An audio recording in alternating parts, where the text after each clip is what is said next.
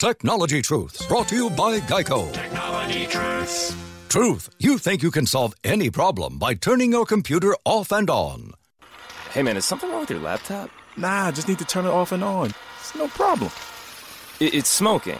Yeah, that just means it needs to reboot. Truth, it's so easy to switch and save on car insurance at geico.com. And now it's on fire. Happens all the time. It's all good. Geico, 15 minutes could save you 15% or more.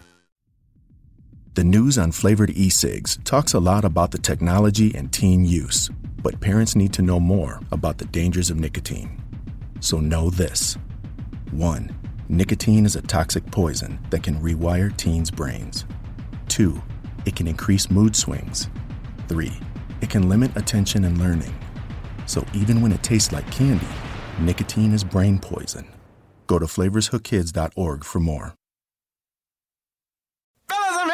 Up and do my thing. I want to get into it, man, you know. Like, I, you know I'm the man, don't you? Can I count it off? One, two, three, four.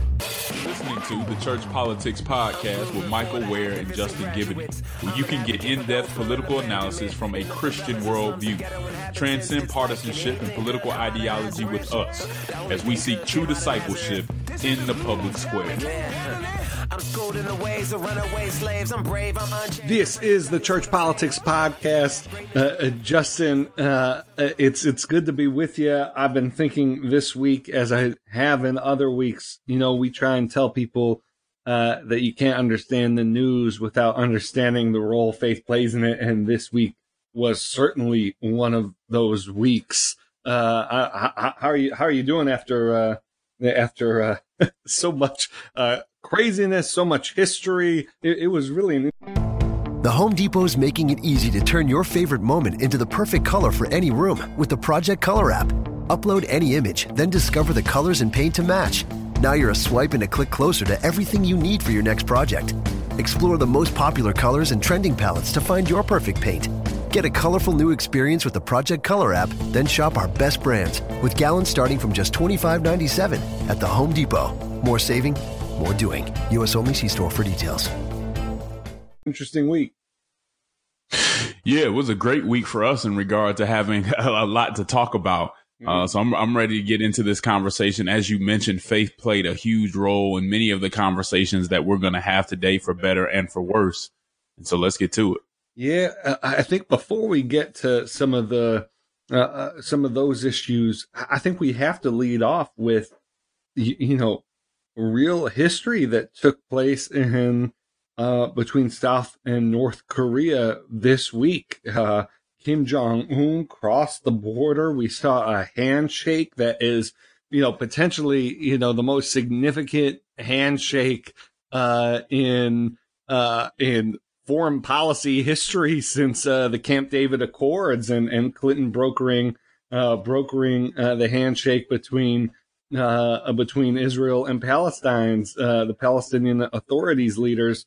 Uh, and you know, you read the quotes coming out of this this meeting where you have South Koreans saying denuclearization is definitely possible. Uh, the South South Korea's leader suggested that President Trump should be given the Nobel Peace Prize, uh, crediting, uh, saying that uh, Trump deserves big credit, um, uh, and saying that North Korea coming to the talks may have come from U.S. led sanctions and pressure. And so, you know, there was so much. Again, last week was so interesting. The contrast that was happening between uh, some of the other news we'll talk about later that maybe wasn't the most uh, significant, um, and then you know, earth shattering foreign policy news that you know just a year ago, six months ago, uh, people would have said you know wasn't possible. So, uh, how have you been processing this news? And of course, we understand, and we'll talk a, a bit about you know, there, there's a long road. North Korea is not really a, a trustworthy actor. Um, but, uh, it, it was, it was pretty amazing to see these shots. Yeah, this was a historic moment. Uh, just how historic it was is, is remain, remains to be seen. Uh, we saw photos of the North Korean leader Kim and the South Korean leader Moon uh, hugging, kissing, and skipping down the road with uh, uh, hand in hand, uh, which is odd uh, for representatives of two countries that have been embattled for decades.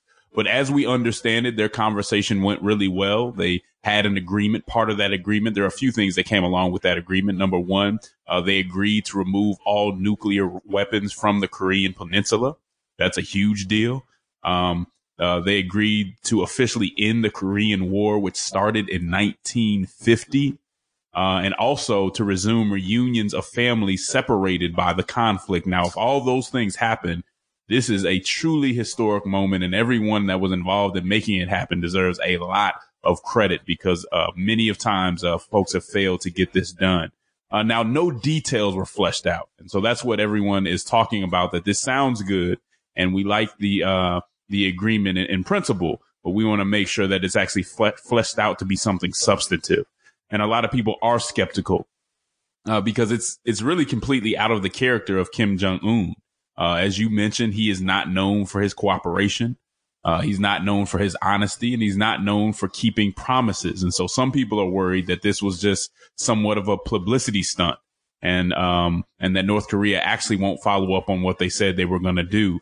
Uh, some, someone else brought up the fact that this wasn't televised. And, uh, we know that Kim likes to kind of show off the things that he does. And so people are wondering it, it, maybe he didn't televise it because he's not actually showing his people what's going on. So there's a lot of questions yet to be answered. National Security Advisor John Bolton uh, was on the Sunday shows, and he was saying that the Trump administration was hopeful, but that they're not naive, that they don't have enough information to be sure that Kim will actually give up his nukes. Um, but they do think that he is responding to some of the economic pressures and other pressures that have been placed on him from the United States and others. Uh, but he went on to say that de- denuclearization will be a condition for any U.S. concession. So as we come to the table, that's going to be something that we're demanding, and they want to see real results and real evidence that that's actually going to actually going to happen. So we'll see what happens at this this meeting that we've been talking about between Kim and and Trump. Uh, they haven't announced the site of that yet, but I think the big question when it comes to this this subject is, is Kim actually going to denuclearize? And what's the definition of that for him? Right, right, uh, right. what protection is he going to try to keep uh, for the sake of the Korean people and the global community as a whole? I pray that this is real, and we'll just have to see. Yeah, and uh, it, it looks like that in person uh, summit between between Trump uh, Trump and, uh, uh, and and Kim could could it be in the next three to four weeks? And so you know, there's been a um, you know from a, from a political standpoint, my initial reaction was, especially given all the craziness that happened last week, you know, why isn't the Trump White House uh, uh, really uh, claiming more credit for this, just from a political standpoint?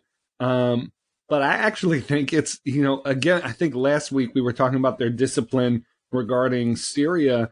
Um, you know, this week, I think um, th- there's a level of message discipline on the national security side to uh, let this play out, to not claim credit for anything that hasn't actually happened yet.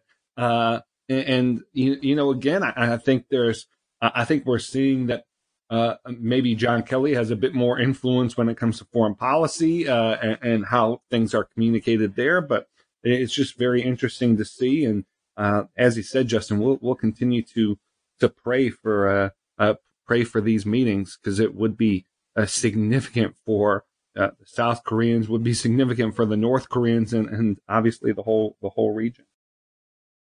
Yeah, so we'll be watching closely. but I would say in agreement with you that the the Bolton kind of cautious, cautiously optimistic posture is probably the best one for right now. Yeah. Well, uh, let's um, let's take a very quick break. Uh, when we come back, we're going to talk about the first bit of religious news, and that is uh, the firing of uh, the House chaplain Pat Conroy. We'll be back after the break. I love my family. I'm best friends with my dad. And then this 2016 election cycle came up, and it really drove a wedge in between some of us. Donald Trump's the first person that got us. He's the first person to actually at least pretend to give a damn about. Check out Depolarize, the podcast that fights against tribalism and incivility by searching for common ground at the intersection of politics, psychology, and faith. This season, we look closely at the phenomenon of white evangelical support for Donald Trump and the many difficult related questions that are begging to be answered.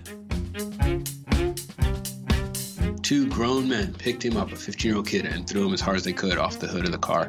Uh, and it's shocking. It's shocking. His whole, all his teeth came out. Uh, he's bleeding all over the place. And they look, they look to us, right? They say, "You fucking, this is what happens to you." God isn't far away. God is with us now, here, now. Every moment matters. I don't know why I'm crying. It just, it just hurts. Find Depolarize on iTunes, Stitcher, or wherever you get your podcasts. And we're back at the Church Politics Podcast. Uh, last week, uh, Speaker Ryan, uh, it was announced that he had uh, fired uh, House Chaplain Pat Conroy, who was beloved by at least some of uh, some of both Republican and Democratic members of the House, which kicked off, you know, a pretty fascinating, on a number of different levels, a pretty fascinating uh, series of events and, and conversations. Uh, a, a, rumor was floated out that hasn't been really verified. Speaker Ryan contested uh, himself, but a rumor floated out that uh, this was sort of uh, retaliation for uh, the House chaplain's opening prayers becoming more and more political. So on November 6th, right on the brink of the big tax reform package. He prayed, may their efforts these days guarantee that there are not winners and losers under new tax laws, but benefits balanced and shared by all Americans. Uh, and, and, so some were pointing to that as, uh, and others like it as the reason why Speaker uh, Ryan let go of Pat Conroy, that his prayers were getting too uh, uh, too political. Uh, others, including uh, Mark Walker from North Carolina, suggested it was because uh, the the chaplain had no personal uh, had no family experience. Uh, of course, as a as a Catholic priest um, uh, who, who's not allowed to uh, to to marry, many Catholics took that as a sign that that no Catholic priest would be acceptable to Mark Walker, who's a uh, influential uh, uh, uh, member of the of the of the Republican caucus in the House from a from a religious perspective, uh, and so. Uh, we had that. We had the conversation about religious freedom and whether Catholics could be allowed to serve. We had the question of the mixing of faith and politics from a position like the House chaplain. It, it, was. It, it's just been fascinating, and we're still seeing stories on it today as people try and suss out the facts and figure out what's going on here. Uh, but the, the last thing I'll say on this is that we've seen uh, Republican members of the House who have sought uh, Father Conroy as uh, for, for counsel, including Walter Jones from North Carolina, who is probably the sweetest, uh, most uh, sweetest man with the most integrity in the House, Democrat or Republican. He's just a wonderful guy.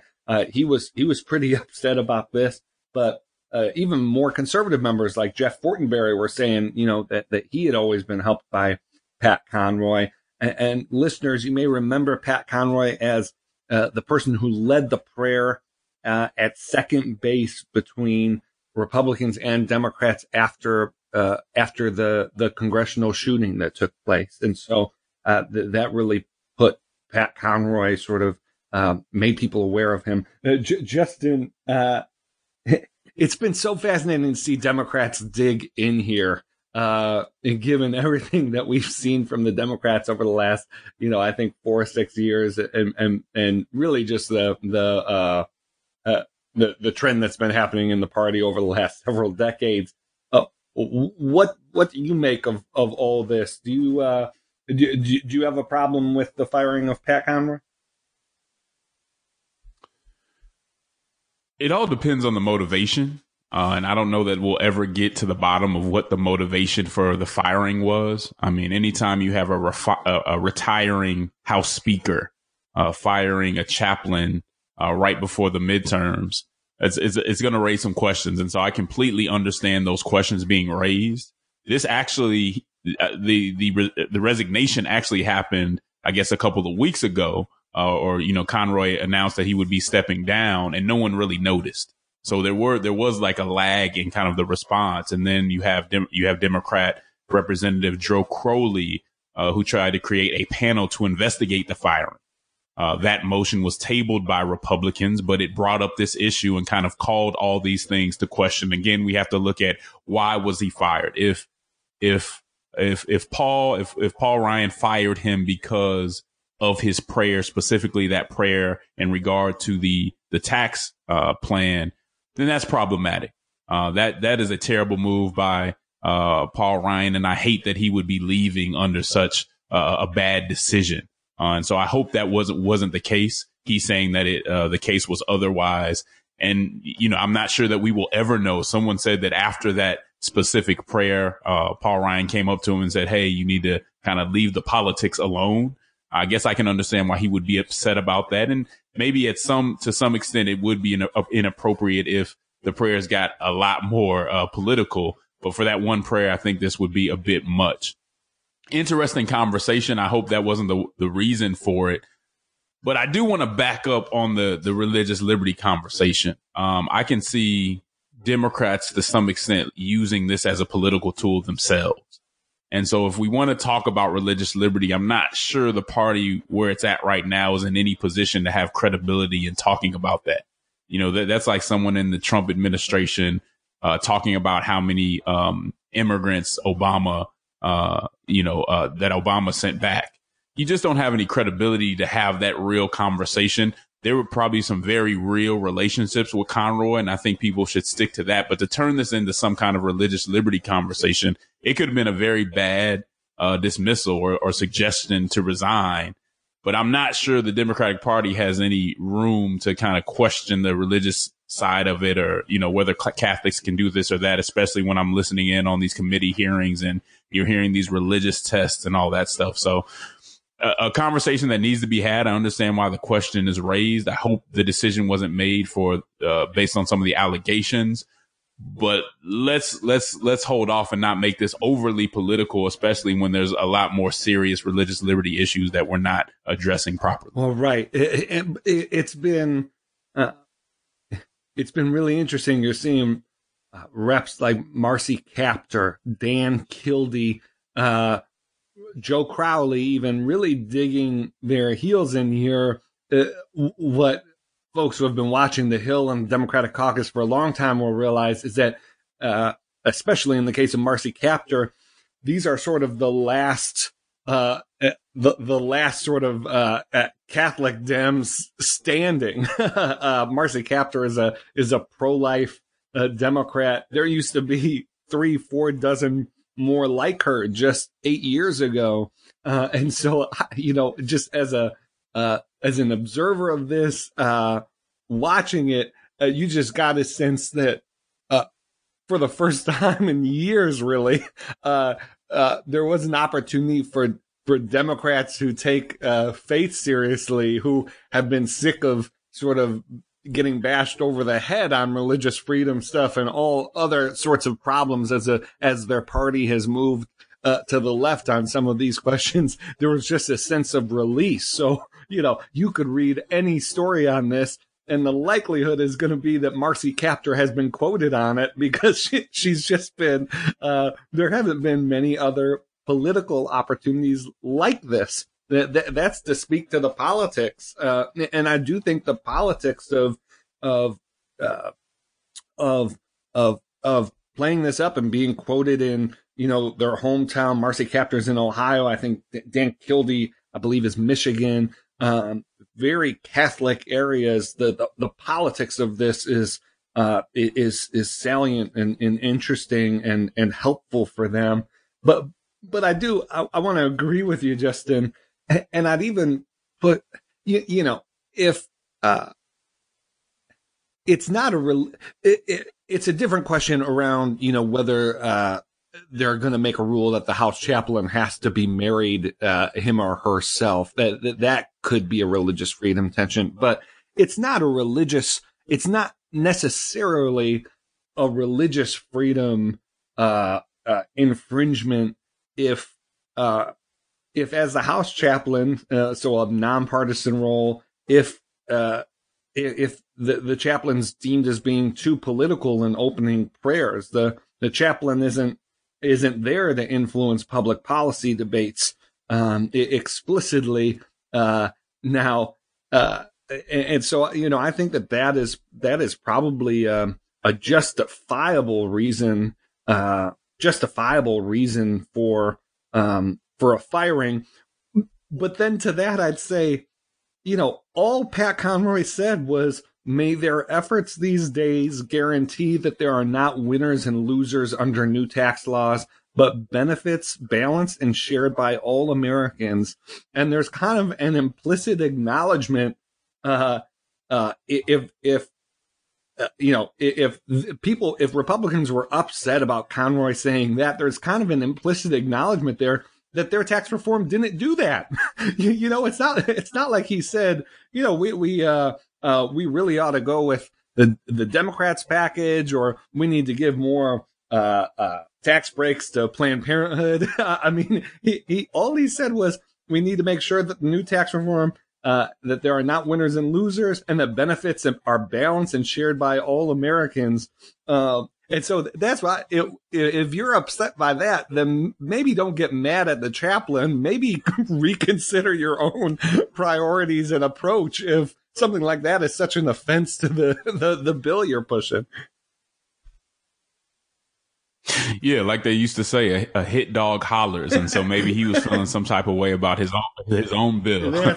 but but I also say this: I think Democrats who are making hay over this had plenty of opportunities to, to step up on religious liberty conversation within their own party, where where it really would have mattered, and those voices uh, could have were needed at that time. And so stepping up when it's the other, when the other party does something on an isolated incident dealing with one person who's a chaplain in the house, to me, that's, that seems very political and you're trying to jump on this issue. There was a mistake made by someone saying something about family and now you want to make it about Catholic.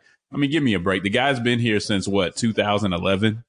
Um, and so nobody had a problem with him during that time, but there were plenty of opportunities for Democrats Catholic or otherwise, to step up and have real conversations about religious liberty. I haven't seen too many of them doing it. And so I, I will take this seriously when it's done on an issue where they may have some political capital to, to lose or they're actually questioning the direction that our party is going. Yeah, uh, just to be clear, and, I'd have to look back, uh, but, but Marcy Kaptur, uh, pretty, pretty consistently, though not consistently enough for some, but pretty consistently votes for pro-life measures. She was a key voice uh, pushing back against the contraception mandate in HHS. So, so she's not exactly uh, her and, and Kildee are not exactly new to this. There, there's just not uh, as many of them uh, anymore, and I think there is a sense uh, that that they uh, they have to choose.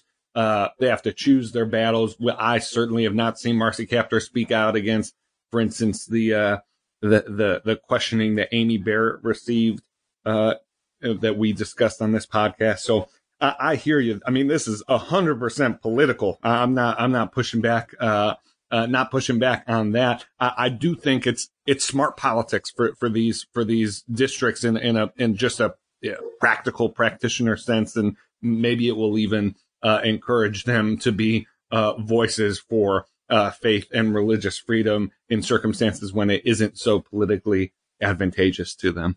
Um, with that, we'll take a break. Yeah, that's, sorry, that's partially.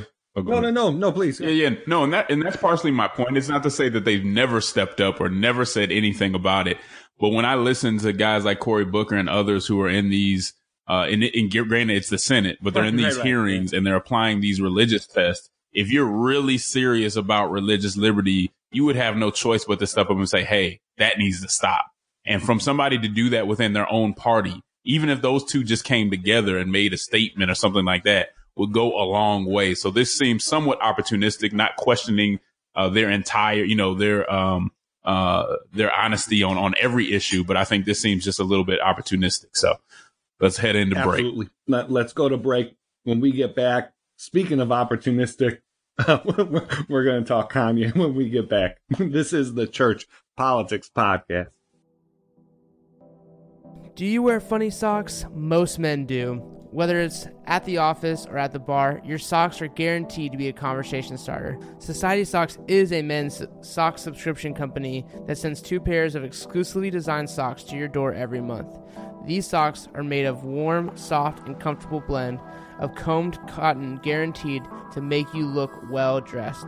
But why are they called society socks? Socks are one of the most needed and least donated clothing items at homeless shelters. Though Society Socks aims to change that. With every pair of socks purchased, another pair of socks is donated to a homeless shelter. Not only will your socks feel and look great, but you will be confident that you are making a positive change. With two surprise pair of socks arriving to your door every month in your subscription, you'll begin to grow your sock collection. Try out our first month of a sock subscription at 50% off when you use the code OFF THE RECORD. Put an end to the boring socks and subscribe today. We're back at the Church Politics Podcast, uh, and th- this this case that really captured a lot of attention last week. The case of uh, Alfie Evans, a terminally ill British toddler, uh, who really brought up a, a lot of questions about sort of uh, end of life care, medical ethics, uh, the influence of religious institutions on sort of state decision making. Uh, Alfie died on Saturday morning, uh, five days after he was taken off life support. Um, for for those who aren't aware, Alfie was 23 months old, had a rare uh, brain condition that his doctor said was in, incurable. He had been at the Alder Hey Children's Hospital in Liverpool, England for uh, uh, upwards of 450, 460 uh, days. And so much more than, you know, uh, uh, half of his life. Um, and uh, the there was a court ruling that determined that he should not be given life sustaining care and uh, so there was a there was a fight to pull him off life support. Uh, the Vatican and Italy got involved. Italy was uh, said that they had a team of doctors on ready to care for Alfie, but uh, but the hospital and the NHS, the National Health Service in in the UK, uh, determined that that they would not let uh, Alfie's parents take him out of the hospital, which raises all kinds of not just policy and ethical questions, but you know, strikes at the most personal. Uh, J- Justin, uh, I-, I, think this is this is a, a a much more complicated case than a lot of the rhetoric we've seen. It's also a very, you know, it's a very very tender one. We're talking about a a, a, a sweet young life that that was, you know, in in the uh, you know, at the eye, eye of the storm here, you know, in the in the middle of all of these issues, there was this little boy. Um, how, how, how do you process some of some of this, and um, and, and uh, do, do you think that uh, NHS and and Alder Hey, the hospital, do you think that they were they were wrong to uh, to prevent uh, uh, Alfie's parents from from taking him to Italy? I do think the hospital and the and the doctors and the courts in this uh, particular instance were wrong. Uh, as you mentioned, this particular matter pits parental authority versus state, state authority in deciding medical treatment for children. Um, basically, where this comes from is that the, the British government in 1989 uh, passed a law called the Children's Act. Uh, this said that courts, when deciding whether someone, a child should be taken off of life support or you know, whether there's, there's parental issues going on, has to have the child's best interest in mind. And what the courts did here was said that we're going to stick with what the, uh, the, the hospital said, uh, because we believe that they have the child's best interest in mind, as if the parents didn't have the child's best interest in mind. Now, something I think we need to keep in mind here is that yes, he had a terminal disease. Uh, we've heard of instances where people had terminal diseases and were actually cured, right? I think in the West, we have a tendency more and more to treat our doctors as some type of philosopher kings, as if because you have a doctorate, and there are some great doctors who do great work. So I'm not taking anything away from that. But doctors, medical doctors don't get to decide everything about life when it starts, Yeah, when yeah, it yeah. ends. I'm not sure that they're they're qualified to do that in all cases. However, in the West, we have given them that sort of authority, and I think that's a big mistake. I truly believe that when it comes to when a kid should be taken off of life support, when they should be taken off of ventilation, that is a question to be answered by the parents, uh, not the state. Uh, I do not think the state is um, the proper authority. I don't think, I think that, that they have some other considerations that the parents might not have. Uh, that would put them in a situation to where they would be a lot quicker to pull the cord on someone than a family would be. And at the end of the day, it's the family that has to deal with the results of that. They have to deal with the loss. It is not the state. And so I question anyone who thinks the state is in a good position to make those kind of decisions. This was the wrong decision.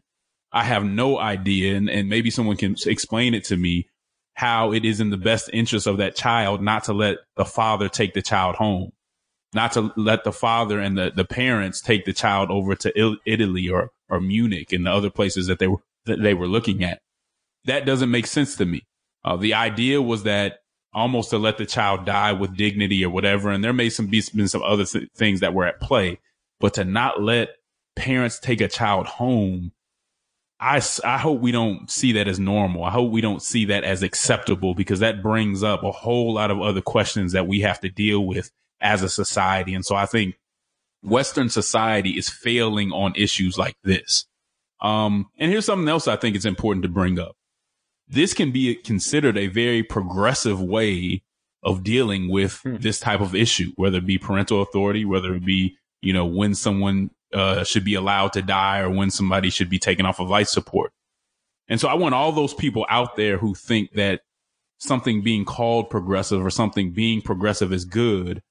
I want you to start thinking a little harder about that and understand that, um, once we progress past things like parental rights, we may just be going in the wrong direction and that we need to think a little harder than just the title or the uh, the kind of uh, phil- philosophical thought where where a certain um, uh, decision comes from. Because I think this is a bad decision, and I think this is where progressivism in the in Western society, especially, is really leading us in the wrong direction. And I think it's important for young people, especially Zennials, millennials, to start thinking a little bit uh, uh, more thoroughly about that issue and where we want to go with this and what it means to families who the life of their child is taken out of their hands. The time that they spend with that child is taken out of their hands. Who do we want to be and what should be the root of those type of, type of decisions? I would say it should be the Bible. I would say it should be some, some more traditional norms, but we all have to answer that Yeah. at some point. I think your your language there was really really careful and good and your warnings, your cautions were were appropriate. I think we've seen uh we we've seen a lot of heated rhetoric around sort of referring to this as state directed murder and uh sort of all all of these uh, uh sort of I think claims that mischaracterize the situation uh, a, a, a bit. And we've seen Matthew Lee Anderson uh, write on this on his his Medium blog, and I'd urge, urge people to check that out. Uh, also, Gracy Olmstead at the American Conservative has has written uh, some, some pretty interesting stuff around the ethics uh, around this case. Uh, but but I get stuck at the same place you do, Justin, which is um, c- certainly uh, uh, hospitals within it, it, its its rights at a certain point to to not provide ad- additional uh, additional care. Um, uh, again, he was he was in the hospital for for over a a year, uh, uh, for, for much over a year. Uh, but but to but to then take control over that child, uh, to, to go to court and have a court basically say, as you said, Justin, that uh, the hospital has the best interests of this child at, in mind and not uh, his parents. It, it, does does lead us down a pretty dangerous uh, dangerous place. Uh, you know, the other interesting thing, and this is what Gracy touches on uh, in her article, is that you know a case like this uh, wouldn't have been possible. You know, 50 years ago or, or uh, a certain period ago. I mean, his life was being sustained uh, through through artificial artificial means, and so to think about uh, about life, uh, about who who grants it, what what does the right to life mean in a in a case where we have uh, technology that can extend people's life uh,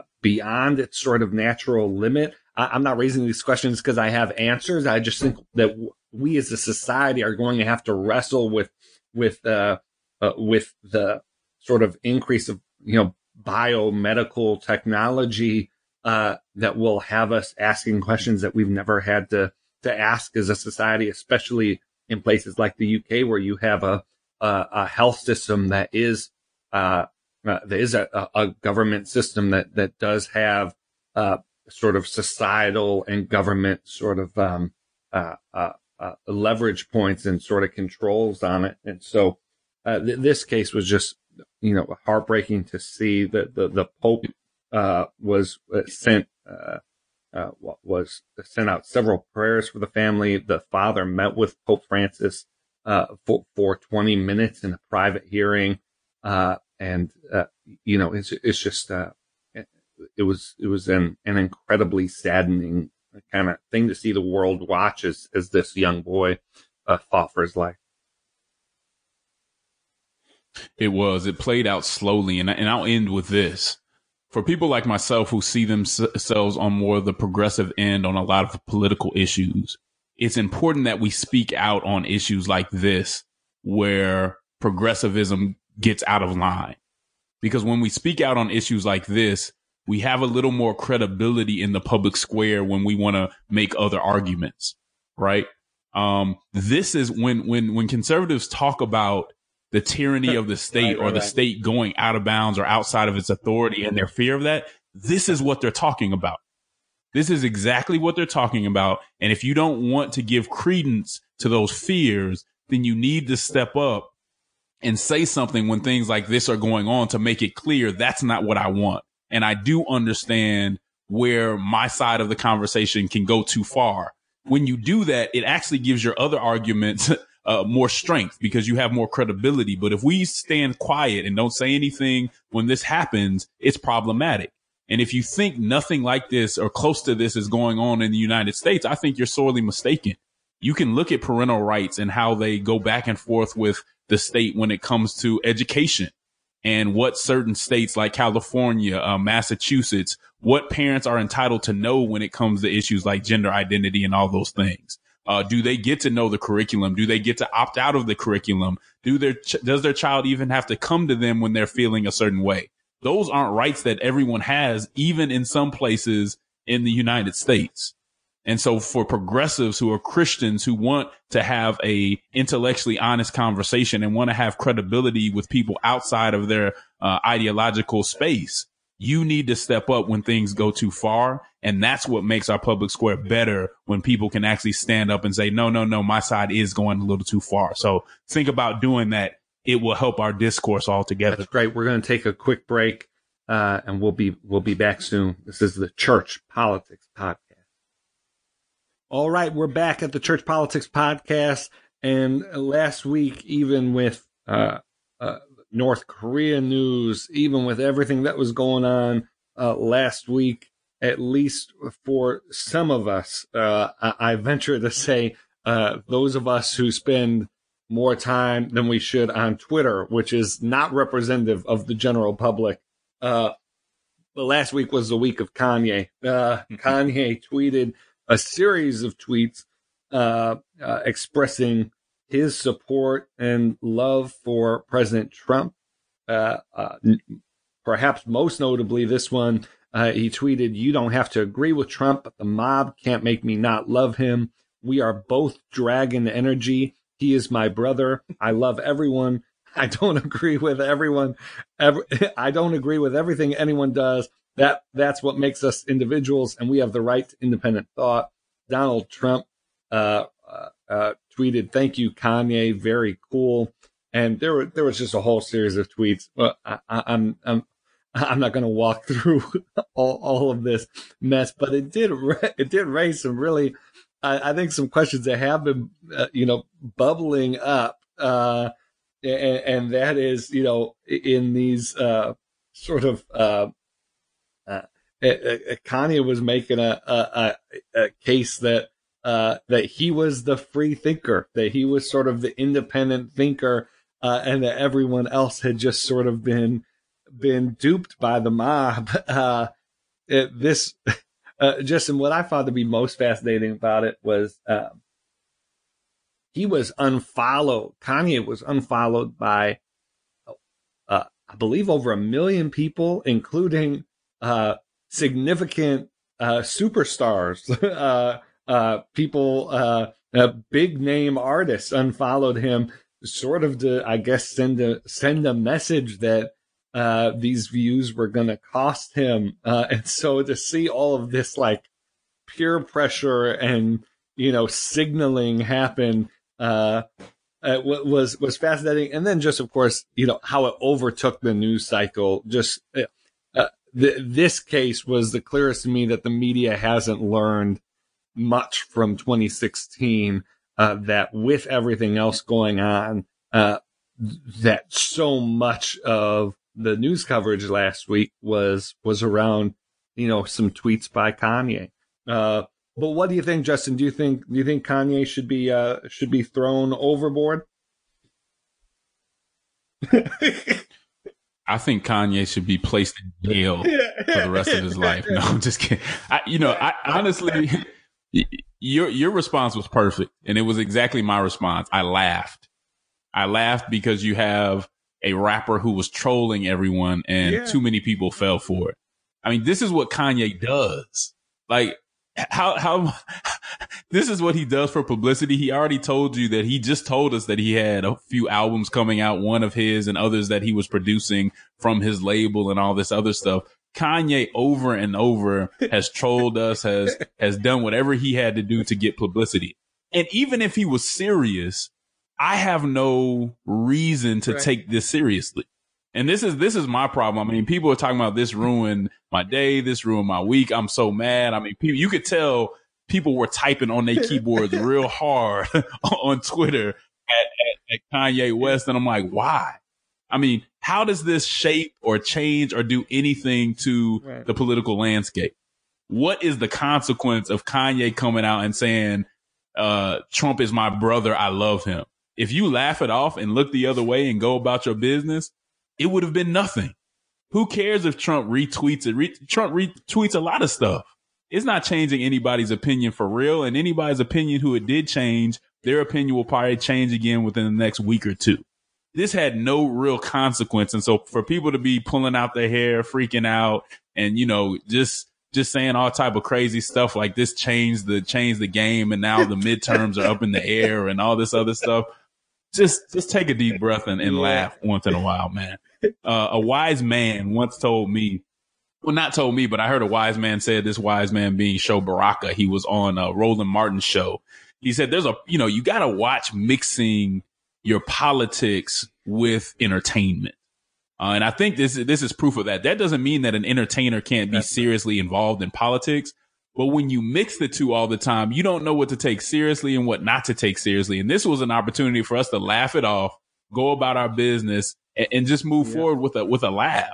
Because I had, I don't, I, I just don't see why this was substantive enough for everyone to react the way that they did. If people want to unfollow him, absolutely go, go for it.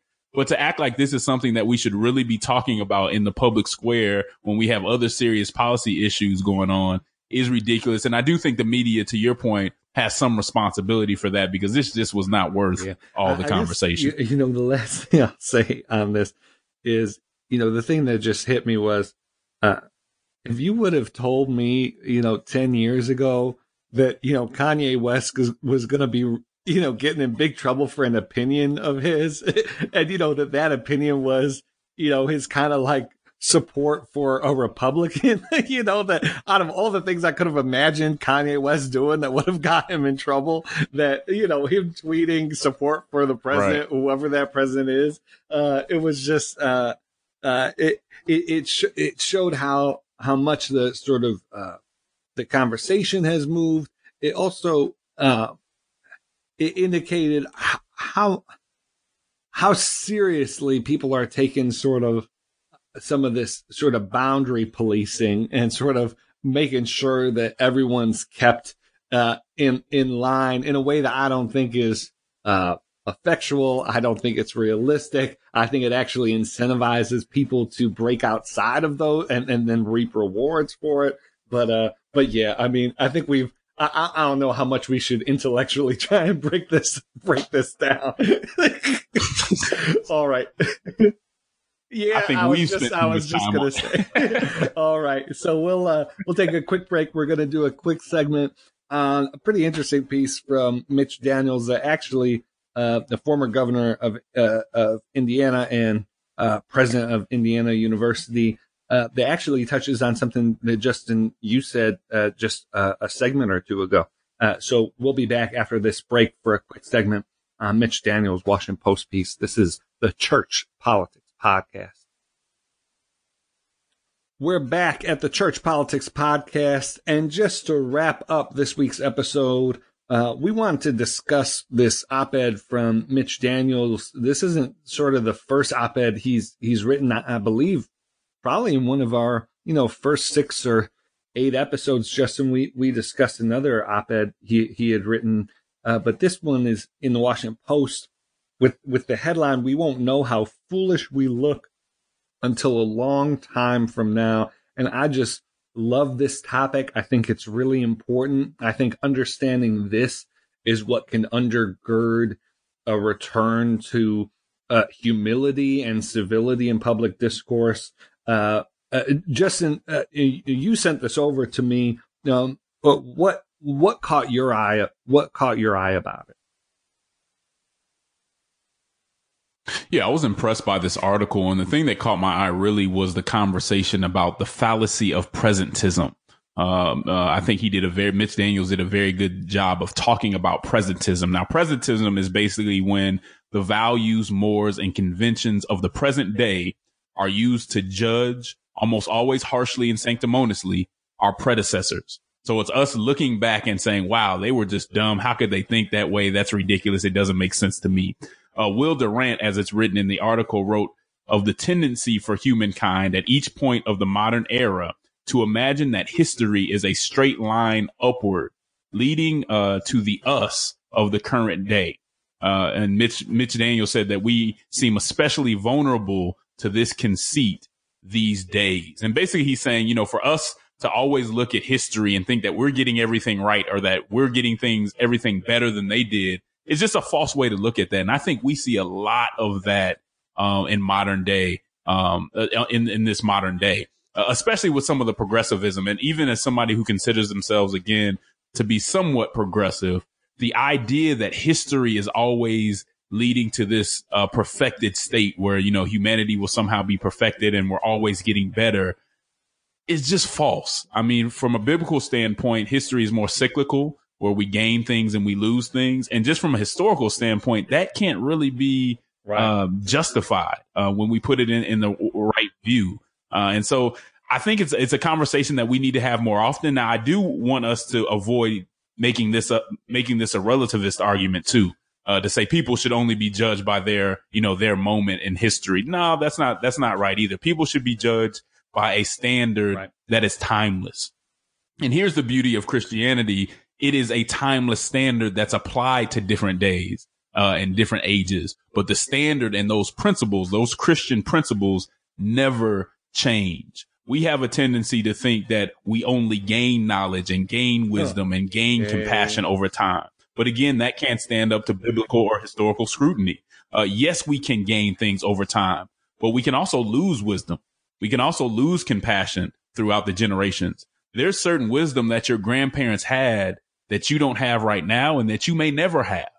Uh, so the idea that we're always getting better and, and that we're always reaching to some type of perfection or utopia is something that should be very hard for Christians to believe. And even from a historical non-Christian perspective, is really hard to prove in any Yeah, I significant mean, way. The most, you know, the thing that encapsulates what what Mitch uh, wa- was uh, talking about in this in this piece was, you know, the uh, the come on, it's 2018 uh, kind of tweets. You know, something crazy happens in the news, Right. someone retweets it. Right. It's 2018. Shouldn't we be past this already? Why isn't this taken care of? As if you know the fact that you know we're we're we're living in the year 2018 means that uh, uh, it has some sort of magical influence on on uh, eradicating uh, uh, all kinds of problems. And uh, you know, again, I, I just uh, if we're able to keep in mind the fact that previous generations thought the same thing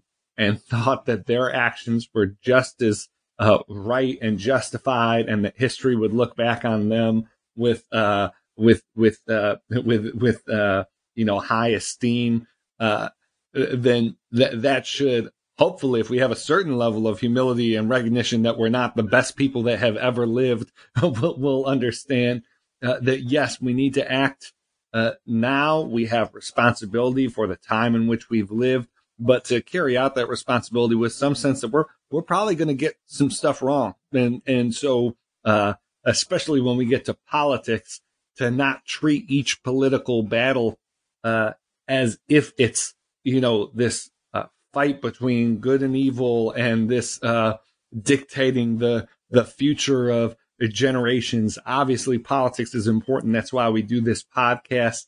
Uh, but we don't have to look back too far in history to see decisions that were made for one purpose and one intention actually leading to the absolute op- opposite and having unintended consequences and and really the same people who made those decisions having to work for the rest of their lives to to undo some of the harm that was done. We've seen that when it's come to war. We've seen that when it has come to certain kinds of uh, criminal justice reforms that uh, and, and law enforcement reforms. Uh, and, and so uh, having uh, being able to reject presentism uh, is so important to being being able to have a, a healthy public discourse. Justin, do you have any any closing thoughts? Yeah, just think about some of the things that people from the past might look at us and say, "Whoa, that's that's a little crazy." I mean, we are a society that's dealing Right. with a sex trade, Right, right, a very serious sex trade that doesn't ha- show any signs of slowing down. How does that happen in this sophisticated, enlightened generation? Something else is late term abortions. Would people see that as barbaric? How will people look at us in that regard? So it's also important for us to try to identify some of our blind spots and the places where rhetoric and narratives may be covering up atrocity. All right, folks. Well, uh, we covered uh, quite a bit in this uh, this episode. Uh, we went to North Korea. Uh, we ended up in Indiana, uh, and uh, the the whole journey was was a was a good one. We'll be back next week. Uh, looking forward to being with you. Uh, uh, this is the Church Politics Podcast. Thank y'all. I'm grooving for the activists and graduates. I'm an advocate for those feeling abandonment. In the favelas and slums of ghetto inhabitants, it's like, can anything good come out of Nazareth? the only thing good came out of Nazareth. This is the groove, tell me, yeah. I'm schooled in the ways of runaway slaves. I'm brave, I'm unchained, I'm Frederick Douglass with a fade. You'll do it right to grow the best garden you can. Lowe's does it right too with savings on Miracle-Gro potting mix with fertilizer to help you get growing. And grow plants twice as big versus unfed plants. Pick up a 50 quart bag now for just $10. Plus, get Bonnie 2.32 quart vegetables and herbs, 3 for $10. For a garden that's worthy of showing off, do it right for less. Start with Lowe's. Offers valid through 6 5 while supplies last, U.S. only, excludes Alaska and Hawaii. You'll do it right to grow the best garden you can. Lowe's does it right too with savings on Miracle-Gro potting mix with fertilizer to help you get growing. And grow plants twice as big versus unfed plants. Pick up a 50 quart bag now for just $10. Plus, get Bonnie 2.32 quart vegetables and herbs, 3 for $10. For a garden that's worthy of showing off, do it right for less. Start with Lowe's. Offers valid through 6 5 while supplies last, U.S. only, excludes Alaska and Hawaii.